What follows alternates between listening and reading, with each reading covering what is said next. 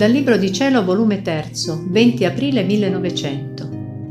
La croce è uno specchio dove l'anima rimira la divinità. Continua mio amabile Gesù a venire, quando appena è come d'ombra, e anche nel venire non dice niente. Questa mattina poi, dopo avermi rinnovato i dolori della croce per ben due volte, guardandomi con tenerezza mentre stavo soffrendo lo spasimo delle trafitture dei chiodi, mi ha detto La croce è uno specchio dove l'anima rimira la divinità e rimirandosi ne ritrae i lineamenti, la rassomiglianza più consimili a Dio. La croce non solo si deve amare, desiderare, ma farsene un onore, una gloria della stessa croce.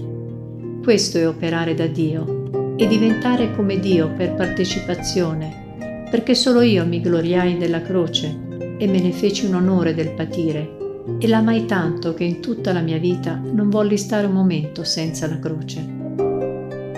Chi può dire ciò che comprendevo della croce e da questo parlare del benedetto Gesù? Ma mi sento muta ad esprimerlo con le parole. Ah Signore, vi prego a tenervi sempre confitta in croce affinché avendo sempre dinanzi questo specchio divino, possa tergere tutte le mie macchie ed abbellirmi sempre più a vostra somiglianza.